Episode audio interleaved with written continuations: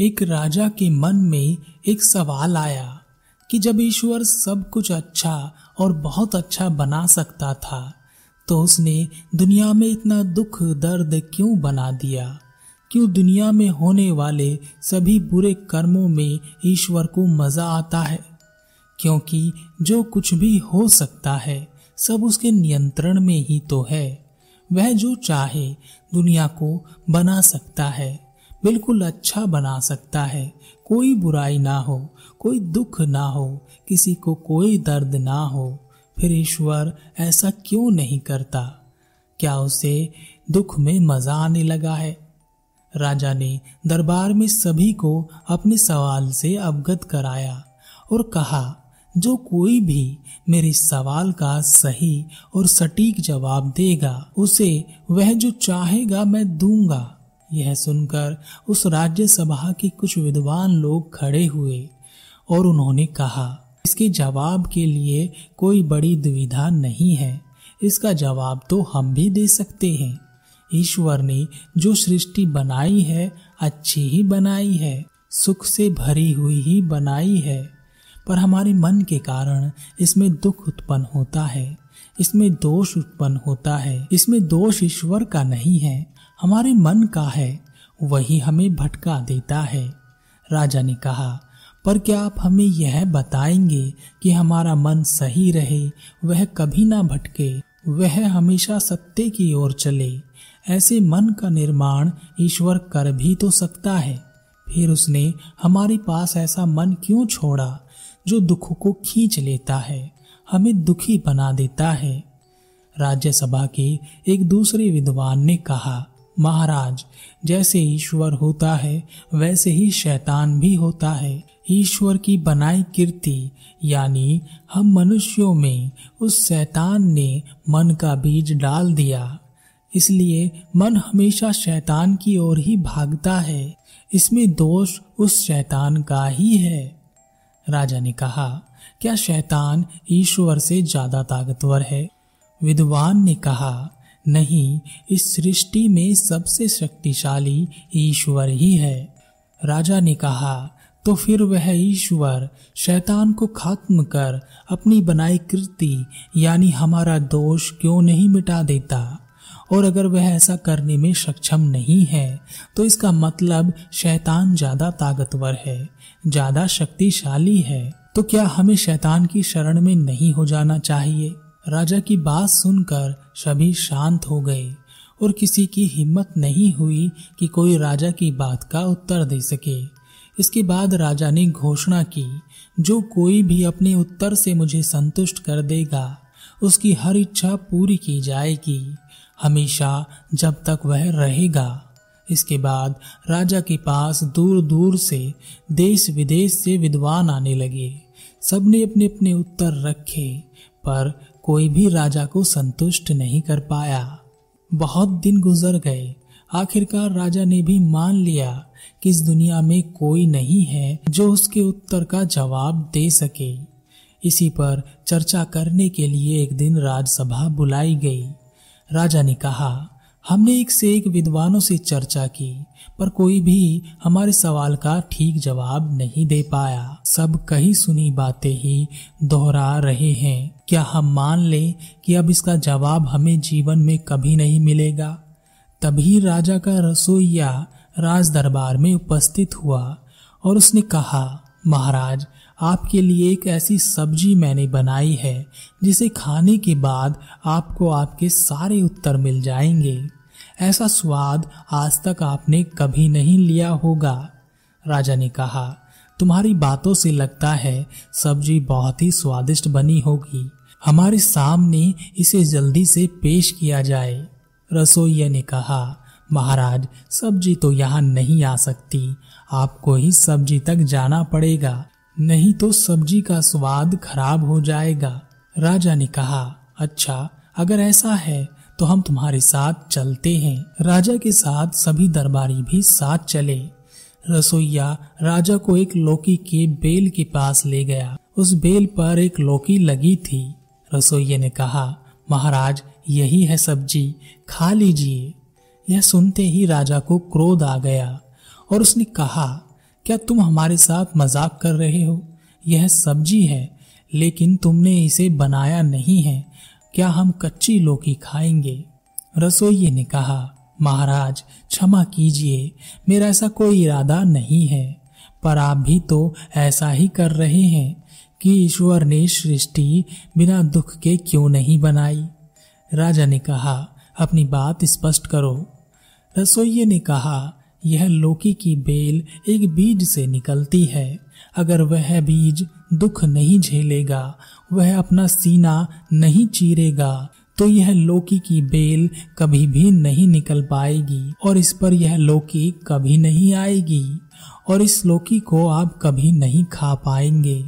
और अगर यह बेल आपको लौकी ना तोड़ने दे तो आप इस लौकी की सब्ज़ी बनाकर तब कैसे खाएँगे? लौकी तोड़ने पर बेल को तो दर्द होगा ही, दुख भी होगा। राजा ने कहा, तुम क्या कहना चाहते हो? यह अभी भी स्पष्ट नहीं हुआ है। रसोइये ने कहा, मैं अपनी बात स्पष्ट कर दूँगा, पर इसके लिए आपको वहीं दरबार में वापस जाना होगा।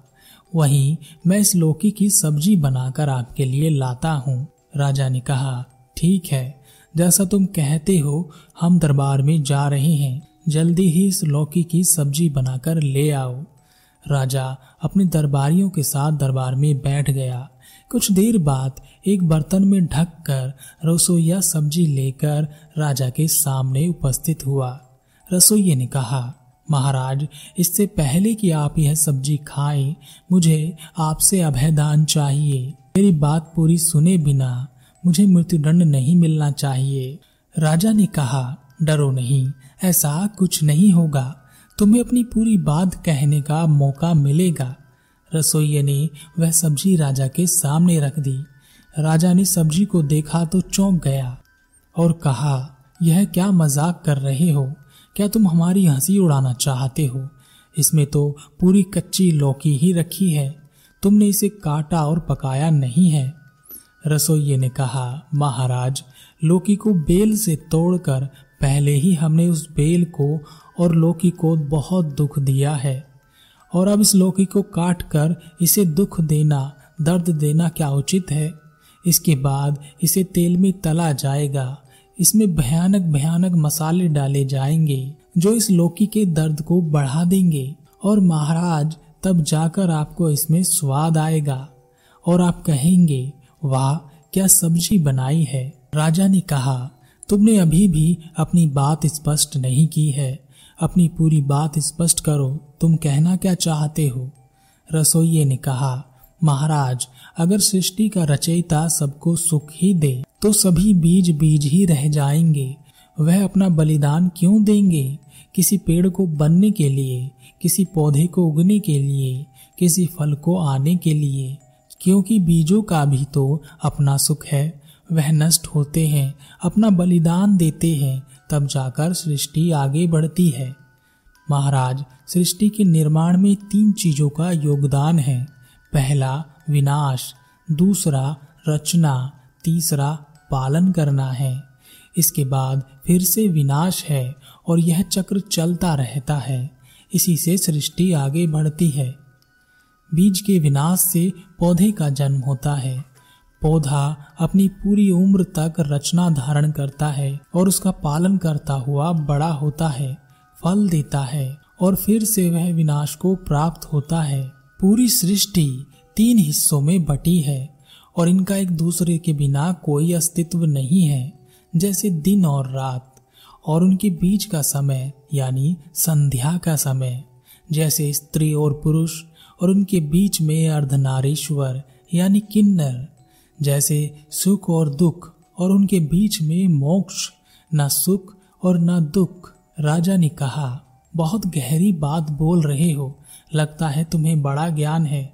यह बताओ, यह मनुष्य बुरे कर्म करता ही क्यों है? क्या उससे यह ईश्वर कराता है, या कोई शैतान कराता है? रसोइये ने कहा, सृष्टि के रचयिता ने कभी किसी को नहीं कहा कि वह बुरे कर्म करे। बल्कि उसने हमें एक बुद्धि दी है, जो हमें बताती है कि क्या सही है और क्या गलत है। सृष्टि में मौजूद तीन चीज़ में से हम किसी भी एक चीज़ का चुनाव कर सकते हैं। चुनने की आज़ादी हमें दी गई है, पर गलती करने पर अपनी गलती को मानना हमारी आदत नहीं है। इसलिए हमें शैतान का निर्माण किया है, ताकि हम सब कुछ उस पर थोप सकें, और इसी कारण शैतान ताकतवर है। जिस दिन हम अपनी गलतियों को मानना शुरू कर देंगे, शैतान कमज़ोर हो जाएगा। और यहाँ शैतान कोई और नहीं है, हम ही शैतान हैं। राजा ने कहा तो क्या ईश्वर हमारे सुख और दुख के लिए उत्तरदायी नहीं है?